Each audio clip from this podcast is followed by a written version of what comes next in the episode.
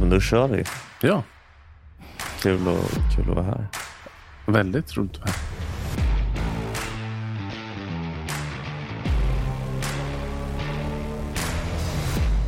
Hej och välkomna till Black Metal, podcasten där vi läser alla August Strindbergs böcker.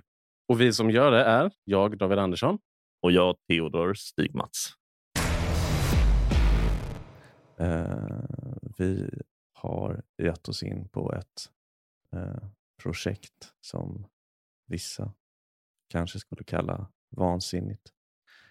Eh, vi ska läsa alla August Strindbergs böcker, Även de dåliga. även de dåliga. Och det är en Framförallt del. då. Framförallt, framförallt de dåliga, men, Ja. men några eh, bra också, Mm. eh, tror vi. Lite snabbt om oss bara. Eh, vem är du David? Jag är eh, en litteraturvetare. Har jobbat lite på bokförlag och eh, lite runt omkring. Sådär. Det är min bakgrund egentligen. Och har på med mycket recensioner och så vidare utav svenska författare. Och jag heter Theodor som sagt. Jag är författare, kritiker, journalist ibland. Eh, jobbar med att, att skriva och sådär. Eh, och eh, ja, eh, men bara om vi ska gå in lite mer på vad är det vi ska göra för någonting. Ja, vi ska göra en podcast där vi pratar om August Strindberg. Det är uppenbart.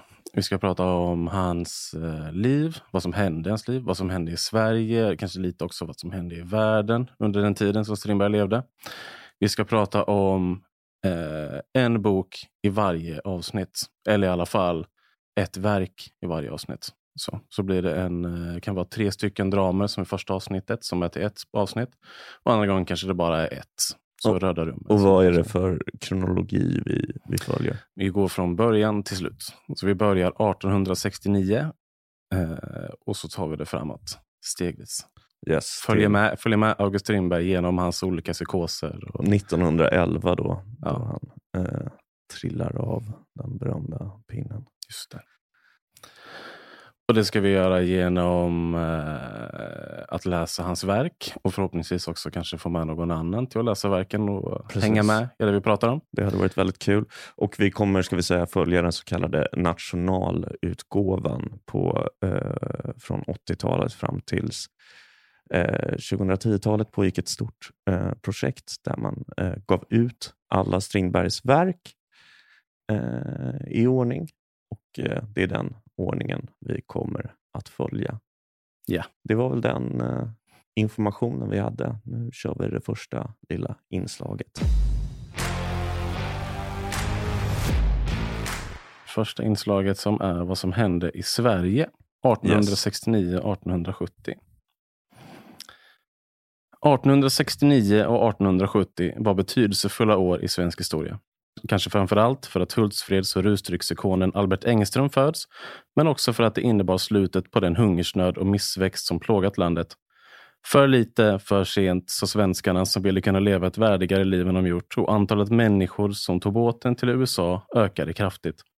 Där de slog sig ner i Minnesota för att äta astrakanäpplen och lyssna på Prince. De som stannade kvar skulle tvingas se Gävle brinna ner och fick dränka sina sorger i det nya hälsofrämjande brännvinet. Eller ja, mindre farligt för hälsan. Som filter på cigaretter. Det var åtminstone en tröst när tusentals Gävlebor tvingades bo på gatorna kort efter att ha klarat sig igenom svältåren. Göteborg blir i kontrast till svälten den nya rika Göteborg efter att en finanskris sänkt resten av landet och tysken Emil Brautigam flyttade dit för att sälja marsipan och kola i stadsdelen Haga.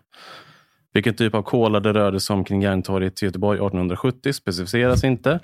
Men det är lätt att tänka sig vilken fest det var i Göteborg när margarin precis börjat säljas och de fick vara Sveriges framsida på riktigt. Som lyssnare märker var det här två händelserika år i svensk historia som inte minst märks på att det inte bara är Albert Engström som föds, utan också ingenjören Martin Ekenberg. Jag har full förståelse för att alla inte känner till namnet, men de av lyssnarna som romantiserar psykopater vet att han uppfann den första brevbomben. Inget att hylla, men väl värt att nämna när man ska förstå kontexten August Strindberg skrev sina första dramer i. Eh, vilka år alltså. Ja. Den här, den här svälten som precis hade, hade pågått, hur liksom... Den hade tagit slut precis innan. Ja, precis. Ja, som precis hade pågått. Ja. Var, var, var det många som eh, dog? Eller? Hur många kan det vara som dog? Det har inte jag koll på. Det borde man ju ha koll på egentligen kanske. Alltså framförallt eftersom ändå det var det som var anledningen till att många stack till USA. Ja. Men Men Ja. här i, i Göteborg där vi sitter var det frid och fröjd. här i Göteborg var det bra, ja. Ja, uppenbarligen. Eller i alla fall att det blev det då när den här finanskrisen kom. Jag antar att det måste ju varit bra innan också. Ja. Uppenbarligen. Men eh, det blev väl bättre i alla fall. Värre var det ju på andra sidan. De slutade också sälja, det var någon postbåt som gick till Åland som slutade gå också i den vevan. Så, men det kanske inte riktigt var av nationellt intresse. alltså en, en båt som den, den gick liksom, den tog brev, men fick inte de på Åland någon, någon post? Jo, det måste de det. ha fått. Men det måste ju vara någon...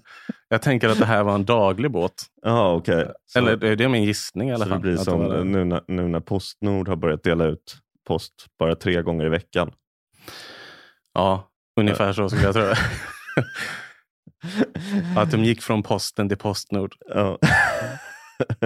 Det var så de skulle beskriva det på Åland. Eh, Men det är ju yes. ändå sanslöst att de börjar... Alltså margarin också kom exakt samtidigt som de här sakerna. Jaha, margarin. Att margarin Alltså. kom samtidigt som alla stack till USA och folk började få det lite bättre. Jag tänker att det ändå är ganska bra förutsättningar för att ändå leva kvar i Sverige. Att man kunde köpa margarin och odla potatis igen. Jag har aldrig riktigt fattat vad, vad margarin är. Det är väl bara kemikalier.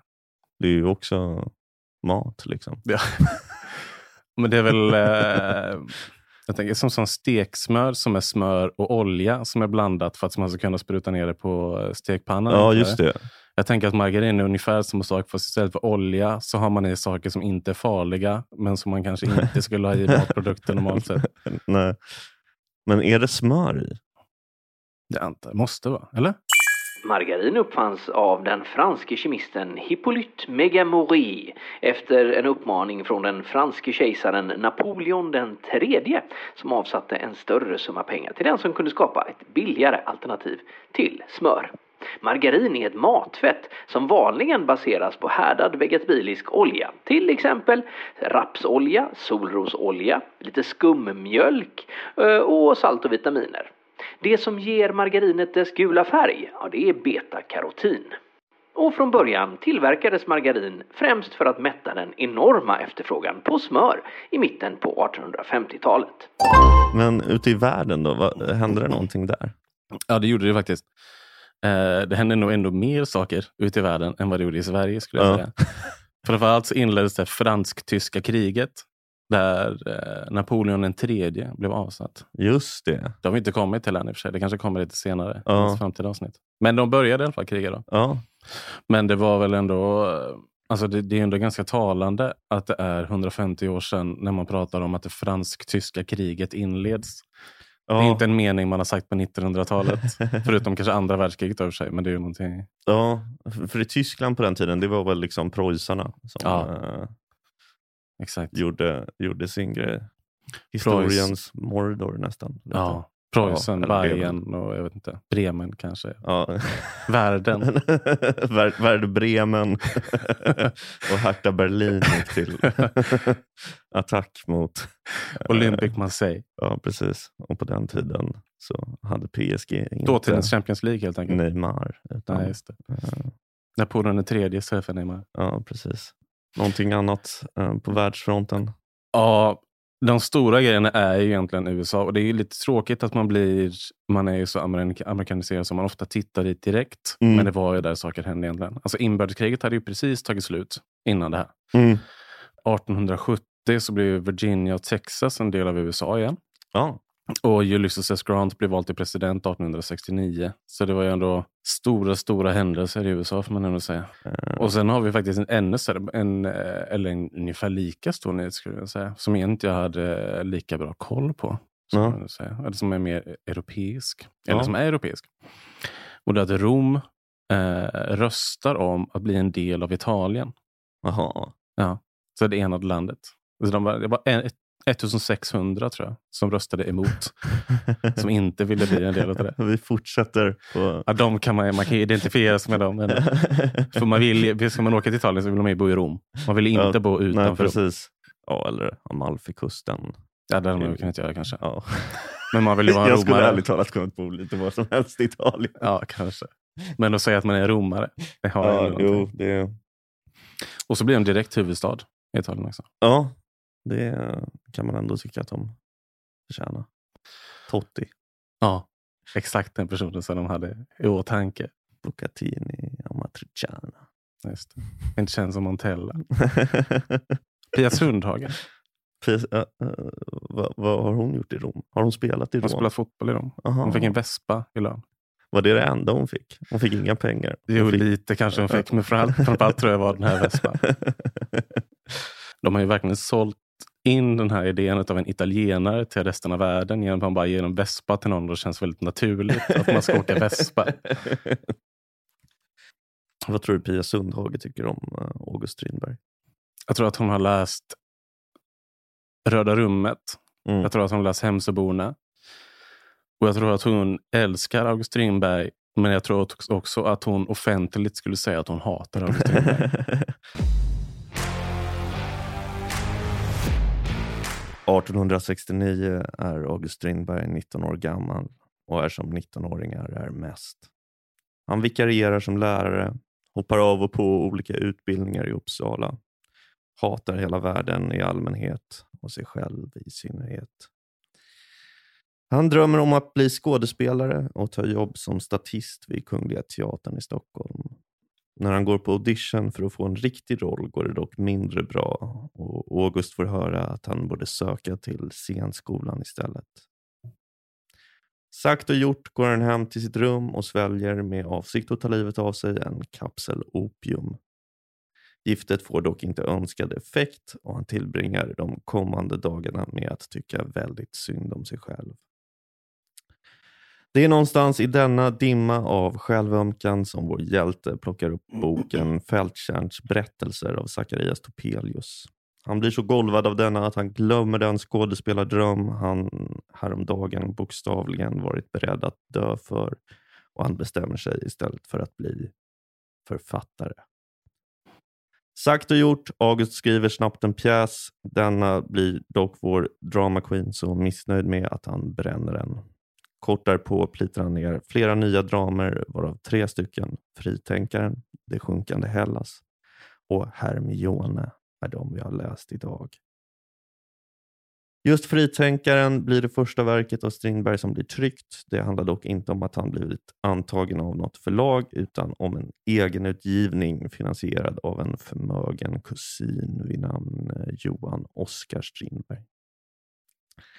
Förutom den gryende författarbanan sysselsätter sig August vid den här tiden med att vara med i en vikingaklubb där medlemmarna tar namn från den nordiska mytologin. Han själv tar namnet Frö efter fruktbarhetens gud.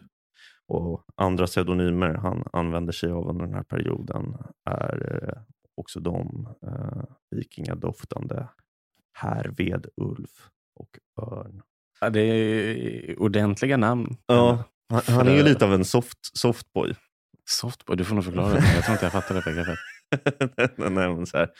men om han hade levt idag så han hade ju varit en sån kille som han gillar Neutral Milk Hotel Ja, gud ja. och ser lite ser väldigt ledsen ut hela Ja. tiden. Om man, så här, Timothy Cha- Chalamet hade ju spelat honom i en, eh, i en film.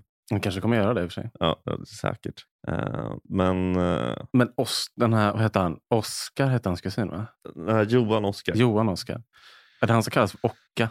Har dykt, dykt upp någon gång för mig. Ett namn Ocka som har skickat brev till. Ja, jo, men så kan det nog vara. För de hade under hela sina liv en, eh, en brevväxling Mm. där de eh, skrev till varandra. Och eh, I de här brevväxlingarna är också ganska roligt. För det här med att han försökte ta livet av sig. Och eh, i Olof Lagerkrans bok eh, om Strindberg som jag eh, läser för att eh, få information till de här Mm. inslagen så skriver han lite om August Strindbergs många, många självmordshot under livet. Han, Ja, förlåt, han Man ska hotar, inte skratta åt det egentligen, men det, det, känns väldigt passande för en 20-årig person som är väldigt vilsen. ja, men det sjuka är att han, han fortsätter ju med det hela livet. Alltså Ja. han, han hotar bokstavligen med att ta livet av sig hundratals gånger i olika brev. Ja. Och eh, Olof Lagercrantz skriver då i Strindberg-lexikonet bör ordet självmord närmast översättas med stark upprördhet. Ja, Han är Eh, skarp, Olof säger. så, så han är ju verkligen en drama queen. Men han känns ju inte emo heller, om man skulle använda ett mer modernt begrepp. Så det känns ju inte som att han faktiskt tänker på... Han skulle inte sitta och hänga på helgon till exempel. Skulle han inte göra. Han skulle sitta på eh, Kellys här i Göteborg. Han skulle aldrig vara där på kvällen. Han skulle sitta på Kellys runt eh, klockan fyra. Tror du han skulle gå dit på med, quiz? Med, med en bok. Skulle han gå dit på quiz med en tjej som dumpar honom hela tiden? ja, jo, quiz i och för sig. För han skulle, det känns ju som att han är väldigt liksom, säker i sitt, eh, i sitt kunnande. Det finns ju Mm. ingen som kan mer om, om vikingatiden än Åge. Enligt honom själv i alla fall. Ingen vet mer än frö. Vad var det andra där du sa? Eh, örn. Örn, ja. Örn. Ja. Han gillade ju Island eh, väldigt mycket också. Är det för att de var 1200-tals intellektuella som han gillar Island? ja, jag, jag, jag tror det. Och för att de var vikingar. Ja, det och för sig också. det känns så barnsligt härligt att ha en vikingaklubb. Ja, verkligen. Man Alltså jag blir- antar att det inte var det på den här tiden, utan att liksom Nej. vikingar faktiskt var coola. Liksom. Ja, men det känns ju barnsligt, men man blir också lite avundsjuk på att August Strindberg hade en vikingaklubb. hade han suttit på Nordfront och skrivit idag, Strindberg, tror du, om han hade varit född? Jag tror inte det, senare. för jag tror att så här att det här med att han var inne på vikingatiden och sådär mycket var väl att det var, liksom, det var det som var coolt att vara på Ja. den här tiden. Alltså jag tror, alltså nu är det ju liksom inte coolt att vara nazist riktigt. Nej, han hade inte sättet. varit woke idag. Nej. Nej, nej, men han hade ju varit så här, ingenting spelar någon roll, eh, alla tjejer hatar mig. Han hade kanske varit lite incel. Man tänker att också, eh, utan att gå in för mycket på den boken och sådär, men man tänker just på en döpande bok till fritänkaren. Det känns som att det passar att vara incel väldigt mycket. Ja, precis. Det ska också en ganska intressant grej är det här med hans eh, klassbakgrund. För, för i de egna eh, liksom självbiografiska texterna, eh, Tjänstekvinnans son och, och sådär Mm. som vi kommer och legender som vi kommer läsa längre fram, så målar han ju upp det ganska mycket som att ja men visst, han kom från en ganska eh, okej eh, well-to-do family, men att han Mm. liksom trycktes ner ganska mycket av att han var den här, att hans mamma var liksom, för att hans pappa var ju eh, ångbåtskommendör, Mm. men hans mamma var ju en, eh, en tjänstekvinna då som eh, pappan eh, hade träffat under eh, någon hotellvistelse. Mm. Den tidens motsvarighet till en eh, hotellvistelse, tror jag. Till en konferens. Ja, en, en ångbåtskonferens.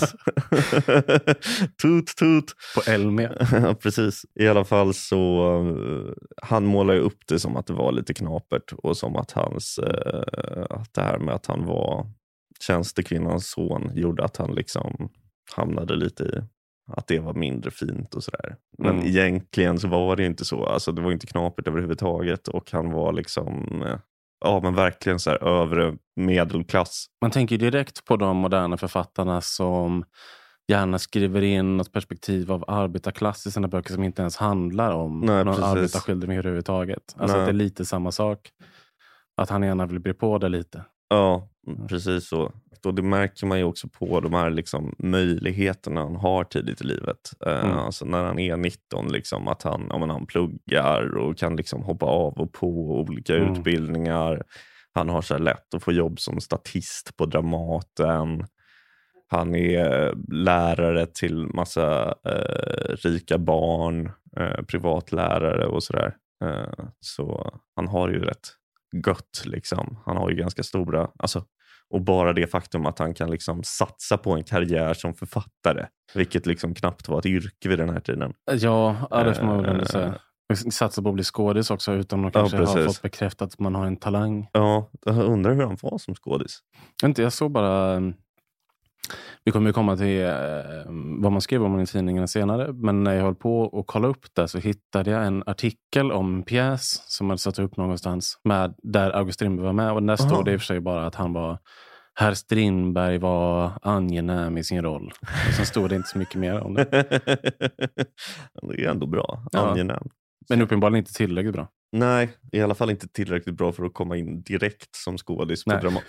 alltså, Nej, det är ju också lite så att det ens var en möjlighet.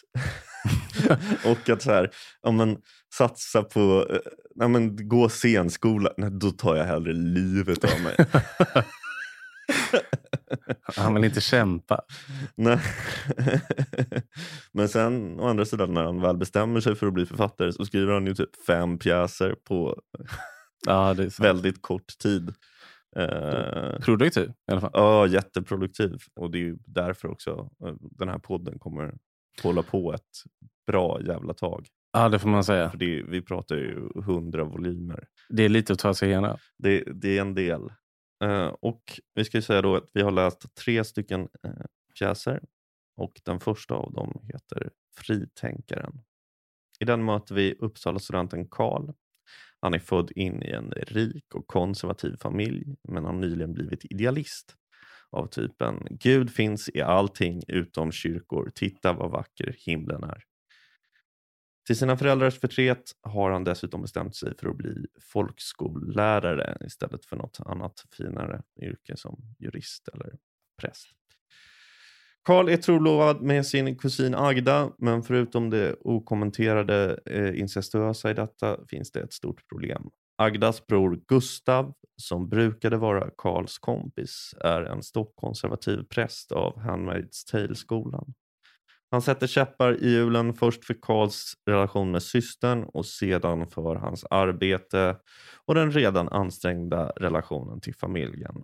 Allt ställs på sin spets när Karl i slutscenen tvingas välja mellan de som står honom närmast och det han tror på. Ja. Vad, vad tyckte du om uh, Fritänkaren? Oj, vad tyckte jag?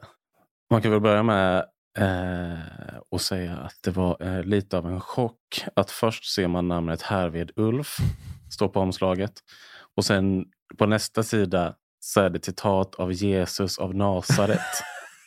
Att det säger lite Han om vilken-. Det säger lite om hans självbild kanske. Han tyckte ju själv också att den var eh, kass, så som jag har förstått det. Alltså Ja. inte kanske själva eh, dramat i sig, men hur den blev i tryck. För han blev ju väldigt, väldigt arg över att de hade stått fel på Voltaire till Voltari i boken.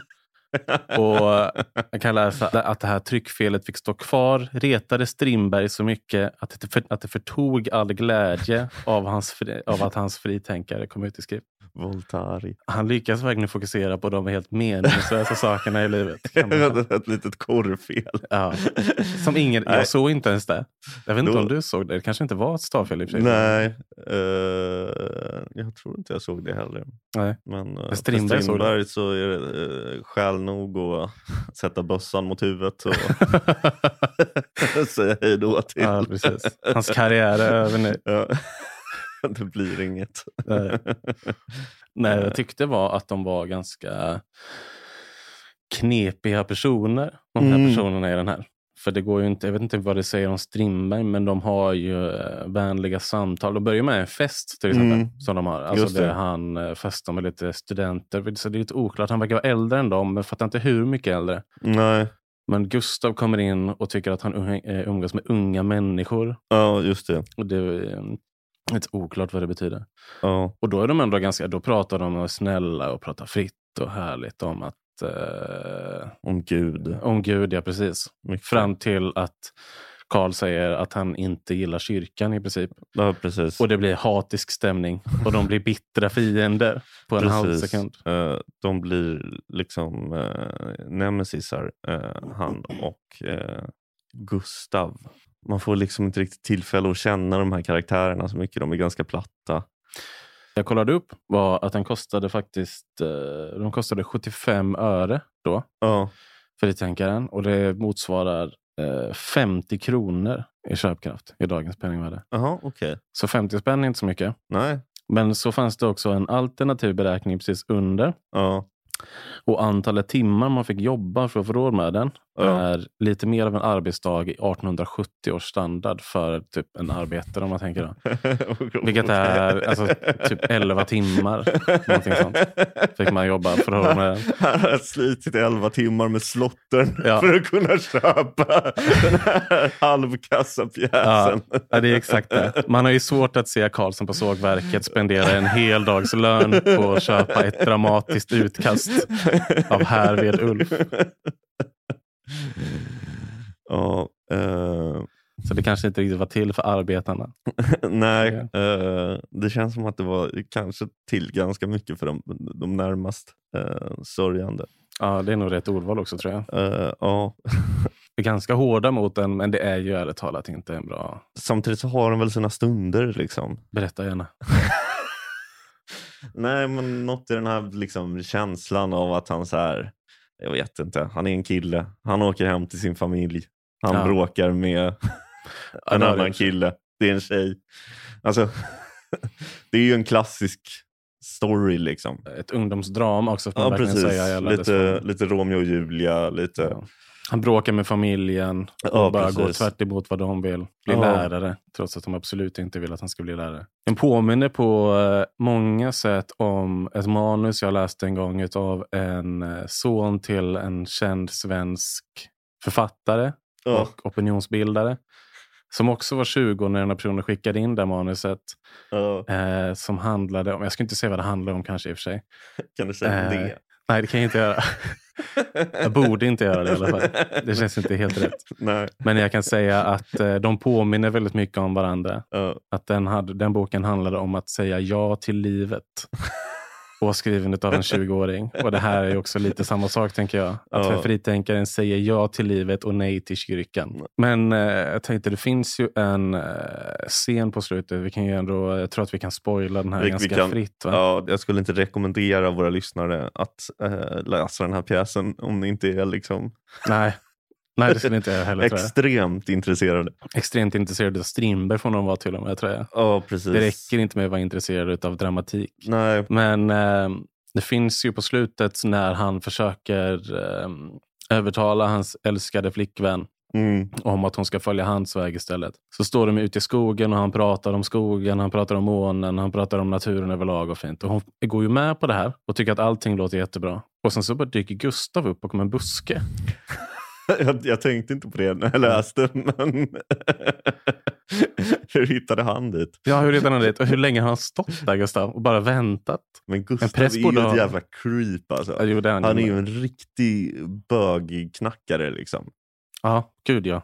Den här konservativa eh, kusinen då som eh, försöker fucka eh, Karls liv. Men allmänt bara en, en väldigt platt skurk. Man har ju nästan enklast att identifiera med hans bror Otto. Kan jag nästan tycka. För han Ja, verkar ju ändå det. lite skön. Han hade jag glömt, men han, Ja. är, bara, eh, han är bara en lirare. Liksom. Han tycker att Karl är ganska så här, Han tycker att föräldrarna är för hårda mot Karl. Mm. Han tycker Karl gör rätt som super med studenter. Ja. Samtidigt som han själv är ingenjör och lever ett bra liv. Strindberg kanske tänkte när han skrev Otto att Otto vill vara Karl. Men ja. Otto kan inte vara Karl. Nej. Nej. Eller bara att Karl, eh, Otto är liksom skön. Ja, kanske det. Att han är lite så här sorgfri och eh, god. Liksom. Är han sorgfri då? Ganska sorgfri. Han vill ändå eh, leva genom Karl känns som. Lite kanske, men mest att så här, åh, jag, hade han- velat, jag ville, hade velat ha fler tillfällen att gå ut och supa. Är det. Det Ja. liksom, han har ju liksom inga så här det är ju liksom inga djupare analyser av att oj, tänk om det här att, som Karl säger med att Gud finns i stjärnorna är sant. Mm. Utan det är ju mer så här, ja, ja, jag går väl till kyrkan, det är inga problem, bara jag kan få ta mig en, en uh, snaps sen. Otto är väl ändå, han bor ju inte hemma. Nej, Han har ju flyttat ut och Ja, har, lever sitt helt eget liv. han är löjtnant va? Ja, det är väl. Men han följer ändå med familjen när de ska hälsa på Karl där. Och han verkar vara hemma väldigt ofta. Jag tror att man var det på den här tiden. Ja, det Alltså det var mycket närmare familjeband liksom. Mm. Ja, eh, Man kan sammanfatta den kanske bara med svajigt humör. om ja, om du skulle sätta ett eh, betyg, hur många opiumkapslar av fem får den? Tyvärr bara en opiumkapsel av fem. Då. Tyvärr för Strindberg också. Det hjälper inte så mycket om man bara får en kapsel. jag, jag tycker ändå, jag skulle ge den en två. Ja, Den var fine. det var den inte. Men det, vi kan... jag godkänner ditt betyg ändå. Ja, det, var Jag inte erkänner det, ditt det, betyg. det var inte det sämsta jag läst. För det sämsta Nej. jag läst kommer nämligen nu. Det sjunkande Hellas. Det sjunkande Hellas är Strindbergs försök att skriva ett grekiskt drama på vers. Man skulle kall- kunna kalla det för en 1800-talsversion av fanfiction. Vi befinner oss i ett Aten som är på väg att attackeras av en överlägsen makedonsk här. Huvudpersoner är Bakis, någon form av tillförordnad kung, och hans dotter Antigone. För att göra en alldeles för lång historia kort bestämmer sig Antigone för att rädda sitt hemland genom att giftmörda den makedonska kungen Filippos. Väl framme hos denne blir hon dock blixtförälskad och ställs inför ungefär samma val som Karl i Fritänkaren förutom att ordet ideal i valet mellan ideal och familj byts ut mot kåthet. Hermione är i princip samma pjäs som Det sjunkande Hellas men med några eh, namn och mindre händelseförlopp utbytta. Den var alltså inte jättekul att traggla sig igenom precis när man hade var glad över att vara klar med Det sjunkande Hellas. Nej, nej, du läste ju det före mig.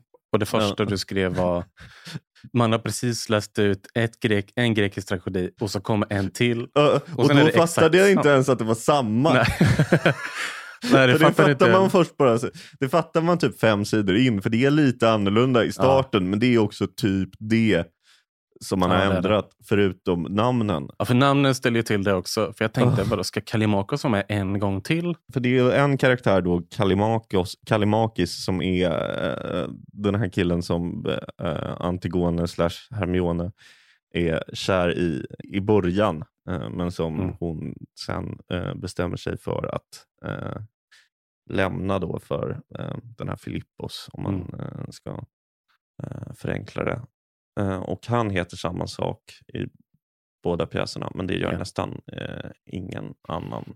Och, Nej. eh, Jag vet inte vad jag föredrar. Bakis blir Kriton i den andra. Jag vet inte vilket namn jag föredrar. Jag föredrar bakis, för det var ju roligt. Ja, det var mycket roligare. Man skrattade Framförallt- ju varje gång Ja, bakis man. pratade om hur viktigt det var att försvara Aten. Framförallt när Bakis ligger och sover i en grotta också. Då kan man verkligen sympatisera med Bakis. Det, inte, det är inte lika, enkelt- lika enkelt att sympatisera med Kriton. Nej, den här pjäsen, pjäserna, alltså det var så Ja. jävla tråkigt. Ah, Men dels är att den är skriven på liksom vers. Vilket också inte passar överhuvudtaget. Nej. Känner man att det sjukt löjligt. Mm. Han är ju liksom inte jättebra på, det är ju liksom inte Odysseen. Nej. Eh. Han kanske trodde det i och för sig. Ja, jo. I hans huvud var det nog det. Ah, Men det var ju, eh, om man börjar med att man läste Fritänkaren. Ja. Och så, som sagt, jag gav den ett av fem. Så du kan ju tänka dig vad jag tänkte om den. ja. Och sen kommer man in på Sjunkande Hellas. Och sen så kommer man in på Hermione och känner att man bara vill sätta minusbetyg på allting. Men det är det därför en jag inte gav en plågsam- etta till Fritänkaren. För att jag ville Det här är- spara min etta till det här. Det här är de första tre stegen av helvetet. Dantes. Först läser man Fritänkaren. Och sen så läser man Sjunkande Hellas. Sen så läser man Hermione. Eh, Men jag såg faktiskt eh, återigen i tidningarna. När jag sökte på Hermione för att försöka hitta en recension utav det. För det, Ja. jag kan säga att gå igenom det, vi har gått igenom det digitaliserade materialet som finns att hitta. Så det är ju inte exakt alla tidningar, allting finns inte att hitta. Eh, men där, kan man, där står det i en annons för Hermione ja. att Hermione erhöll förra året ett berömmande omnämnande av Svenska Akademin och ska läsas med intresse. Det är bara det där gör att man ifrågasätter Svenska Akademin. vad var det för idioter som satt i Svenska Akademin på Ja. den här tiden? Det Alltså här så borde orsakat en större storm än vad det gjorde med eh, Forum. här har vi någonting som Horace borde Ja, verkligen. och försvara. Det trycktes i alla tidningar. Åh gud. Det enda som jag kände att jag tyckte om det var väl just att när man läst Sjunkande Hellas som var eh, ärligt talat uselt skriven. Ja. Så var i alla fall Hermione bättre skriven. Att man kände att det fanns i alla fall någon slags intellektuell höjd i den. Om man nu får uttrycka sig så, in, så, här, så elitistiskt. Jag kände kanske också att det var lite så, men jag kände också att det kanske var lite så eftersom jag liksom skummade Hermione så pass mycket att jag kanske inte la märke till. Nej, just det. Men man var mest bara glad över att det var över när det stod slut på Hermione. Men en sak som jag reagerade på det är att eh, hur mycket han verkligen ville få det att verka som att den var skriven utav Av Sofokles eller någon sån där. För han skrev att, eh, för jag tänker att det här var ändå skrivet 1870. Så Ja. det, är ju liksom, det, är inte, det är inte så länge sedan ändå. Nej. Och jag tänker vi hade en annan relation till de olika olympiska grenarna på den tiden. Ja. Det var, inte, det var inte så att man såg upp till dem på samma sätt som man gjorde eh, 2000 år tidigare. Och ändå är det så att eh, Kalimakos har vunnit knytnävsslagsmål och diskuskastning. Och det gör honom enligt Hermione till en äkta man av Aten. Att han har vunnit i diskus. Ja, för vi- vi, vi ska säga också att Kallimakos, som sagt, eh, den här mannen som eh, Hermione eh, Antigone är kär i först eh, eftersom han är en, en duktig idrottsman eh, Mm. och sådär. Men när det väl kommer till kritan, när den makedonska hären kommer så vill Kallimakos eh, bara gå på gästabud och supa helt enkelt. Och han vill ju- så här, jag vill absolut inte gå ut i något jävla krig. Nej, han vill ju, eh, det han gör i eh, Sjunkande Hellas är ju att han ber eh, Antigone sticka iväg med honom, bara ta båten och det. någon annanstans. åka på semester Ja, precis. Åka på en, en fuck weekend. ja, Eh, till Kreta. och eh, Antigone Hermione är liksom, åh vad härligt, ja absolut, nej just det, måste försvara Aten. Eh, och väljer då att istället för att, att, att, eh, hänga med eh, sin kille på den här härliga romantiska helgen så åker hon då till det makedonska lägret för att giftmörda Filippos. Men precis när hon ska göra det Så blir hon förälskad. Jävlar. Ja. Vilken hunk. Hon tänder på makt. Ändå. Eh, hon, hon älskar det och eh, väljer då att istället för att giftmörda Filippos bli hans slavinna. Ja. Typ. Eh, Ja, fast inte först va? Nej, att hon... tror kanske inte att hon kommer bli det. Nej. Men det är väl också lite underförstått att hon kanske borde ha insett det. För det är det som eh, Ja, det är väl inte helt orimligt kanske. Här kan vi ju komma in lite på också att Strindberg har ju med all rätt ofta eh, kritiserats eh, för sin eh, kvinnosyn. Ja, det är ju inte, Och, eh, de är ju inga personer de här kvinnorna. nej, de här tre dramerna. Utan de är ju bara sin eh, djuriska drift på något sätt. De drivs ju Aha. bara utav eh, kåthet. ja, säga. de är extremt eh, platta. Ja. Alltså då är ju alla platta. Alla är extremt platta, men de är Ja, plattast ja. av alla. Ja, precis. Alltså, Kallimakis är ju liksom nästan en mer eh, intressant karaktär än... Ja, det får man. För han har i alla fall en egen åsikt. Ja, precis. Hermione slash Antigone har ju aldrig en egen åsikt. Nej, det är bara oj, vilken man. Ja. Oj, min pappa, lys- vilken man. Oj, Filippos, vilken man. Vilken man ska jag välja? Hon lyssnar på Jag den mannen som är närmast henne hela tiden. Ja, ja precis. Och Bokstavligen närmast. Ja. Alltså, alltså, Ja, alltså- inte den som är närmast hennes hjärta, Nej. utan den som är i rummet. Ja, antal meter bort. Hon är ett vandrande bluetooth. Och sen så kommer ju då en, en annan eh, kvinnlig karaktär eh, som också är lika platt, om en eh, ännu plattare kanske. Filippos fru, som Ja. jag inte minns namnet på. Hon är i alla fall Eh, lite elak. Ja, men hon är ju också bara elak. Ja. Ja. Oj, ny, snygg, ung tjej ska inte få ta min Filippos. Ge mig henne. Ge mig, hon ska bli min slav. Ja. Ska vi gå vidare kanske? Ja, äh, inte, men vi, ska, vi måste ju sätta ett eh, betyg. Just det. Så Hur, hur många opiumkulor? Ja. Fem? Får man sätta noll? Du kan få sätta en överstruken opiumkula. Ja, får jag göra det? Ja, Ja. det kan du få Det göra. blir ingen opiumkapsel. Ja, nej, jag, jag, jag gör det också. Ja. Det här var bland det absolut värsta jag läst i hela mitt liv. Jag tycker inte att man ska bli lockad heller för Nej, att vi har varit Alltså inte ens om man är så här jätteintresserad av Strindberg borde man läsa den här boken. Inte ens om man älskar grekiska dramer och Strindberg. Nej. Läs ett riktigt grekiskt drama istället. Ja. Eh, Och sen läs Strindberg. Någonting Ja. annat. ja, någonting annat av, av Strindberg. Ska vi vidare till recensionerna då. Ja, du har ju grävt fram lite recensioner Ja. av de här verken. Jag har faktiskt grävt fram en recension för det Ja, var det som fanns. det. Det. fanns inte så mycket mer. Det fanns en till recension i Motala tidning tror jag det var. Men Mm. den eh, fick inte jag tag på. Den Nej. lyckades inte jag hitta. Utan den recensionen jag hittade var Fritänkaren skriven av J.R. Spilhammar i Nya Dagligt Allehanda. Bra namn. Ja, otroligt bra namn. 9 november 1870. Jag vet inte, ska vi ha lite bakgrund på den tidningen kanske? Vill du ha det? ja, jättegärna. Eh, det jag har fått reda på om Nya Dagligt Allehanda. Eh, det var en tidning som kom 1865, någonting sånt tror jag. Mm, kanske en ny tidning. Ja, Alltså. en konservativ tidning Mm. som eh, gärna ville att man skulle hålla god ton. Så jag vet inte exakt vad det var. Som så vuxna människor på Twitter. Ja, exakt. De tog en tyskvänlig linje under första världskriget och under åren som ledde fram till andra världskriget. Och sen lades det ner under andra världskriget. Så vi vet ju inte riktigt vad de tyckte till slut om tyskarna. men, men man, kan gissa. Ja. man, kan, och man kan också gissa att eh, jag, jag tänker att de kanske höll på tyskarna redan under det här fransk-preussiska kriget som Ja, kan man. pågick. Men ja, det, det känns som det. Älskar Riesling. Ja. Eh, men J.R. Spilhammar då? Med det här Ja, namnet. det låter som ett tyskt namn också. Ja, Spilhammar! Ja, det gör det verkligen. Eh, men vi kan väl, jag kan väl läsa upp lite då. Gör det. Den här recensionen.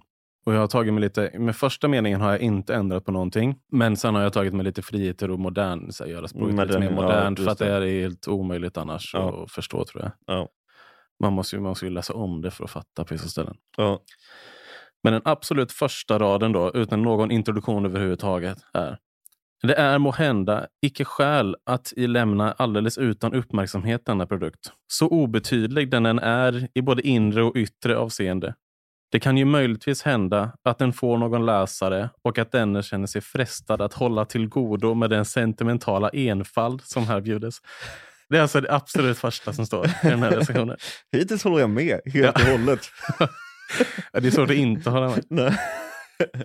Men också, man kan ju tänka sig Strindberg när han läser den här recensionen och det första han får se är att det är en sentimental enfald. Och att det också var ganska nära opiumkapslarna kanske. Ja. De, de, de, de kom fram på. Hur fortsätter recensionen? Ja, den fortsätter faktiskt direkt med att han skriver Vi bör därför inte undandra oss till att till den kraft och verkan framhålla att vi sällan läst något så tarvligt som detta dramatiska utkast. Då hade de uppenbarligen inte läst eh, Det sjunkande skeppet Hellas. Nej, det har de verkligen inte gjort. Den blev ju aldrig ens uppmärksammad. Tack Nej. och lov kanske för Strindberg skulle annars kanske det aldrig blivit något mer. Man hade gjort slag i saken. Recensionen fortsätter sen då med att han skriver att författaren har godheten att tala om för läsaren, ifall denna inte annars skulle märka det, att han lever och dör för den stora idé som tiden går havande med och som genom tusen strider segrande ska framgå. Storartat. Men vad kan det vara för en orörd idé som har så tragiska följder? Det är minsann ingen lätt uppgift att ta reda på. Men hur lever och dör vår hjälte? Där i ligger knuten. Han håller våldsamma tal för far och mor och syster och bror och fästmö och några till dessutom, vilka alla naturligtvis stöter bort honom.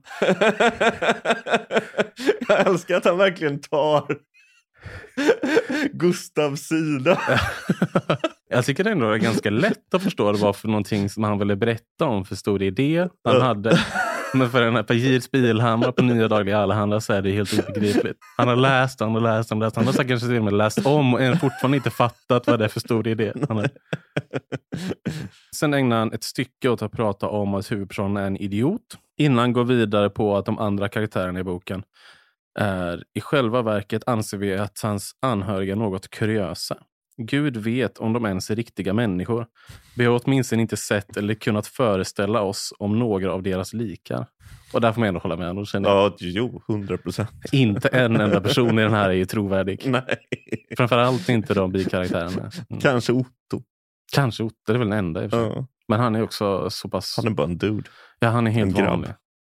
Gillar bärs. Ja. Fotboll. Löjtnant, ingenjör, Mm. Dricka öl, Mm, precis. gå på Bajen. Han drömmer ju om en Tesla. Har en bild på Elon Musk på väggen. Han vet inte att det finns en annan telefon än iPhone heller. Han är så här reply guy på Twitter till kvinnliga fotbollsjournalister. Just det. Vicky Blomé. När hon skriver om italiensk fotboll så stickar han in att Premier League är bäst. 100 procent. Och sen avslutar kritiken den här... Eh, där han, han kritiserar avslutningsvis huvudpersonen för att han vill åka till USA, alltså frihetens land, innan han ställer sig frågan om huvudpersonen inte gjort en resa till stjärnorna istället. Och avslutar med följande ord. Det ser vi som troligast. För vår värld, den verkliga världen, var han tydligen inte skapad. Och var det inte ett misstag att han någonsin fick uppträda här? Preach! Ja. Vi ska säga det också. Jag, jag tog inte med det i beskrivningen av pjäsen för att det kändes för mycket som en spoiler. Men precis som du säger så spelar det inte så jävla stor roll om vi Nej. spoilar det här för att eh, ingen borde läsa det någonsin. Men i alla fall så eh, slutar det, eh, det hela med att han eh, drar till USA. Vår, vår hjälte, Karl. ja, precis som alla svenskar. Ja, precis. Så det var ändå tids... Ja, precis. Det speglar ju lite. Ja. Vi knöt ihop den säcken. där. Ja, precis. Mm. Tanken är ju också att det ska komma fler recensioner kanske till de andra verken, vilket vi Ja. antar att det kommer göra. Ja. Och sen så får man väl också anta, om man ser på um, andra författares utveckling i, svensk, alltså i tidningar, Mm. så blir de ju ofta hatade först av vissa. Sen hyllade ganska unisont och sen så blir de trötta på dem och börjar hata dem igen. Och sen på slutet så brukar de bli hyllade igen. Så vi, kan- vi kanske kommer få se lite svängningar. Och tanken är ju inte heller att allting bara ska vara hat i de här recensionerna. Nej. Vi vill ju gärna åt de syrliga. Ja, precis. Det är, ju- det är roligt. Ja. Eh, vad ska vi läsa nästa gång? Nästa gång ska vi läsa eh, de här skärgårdsverken. Just det. Mysigt. Ja. Ses vi då. Ja. Hej då allihopa. Hej då!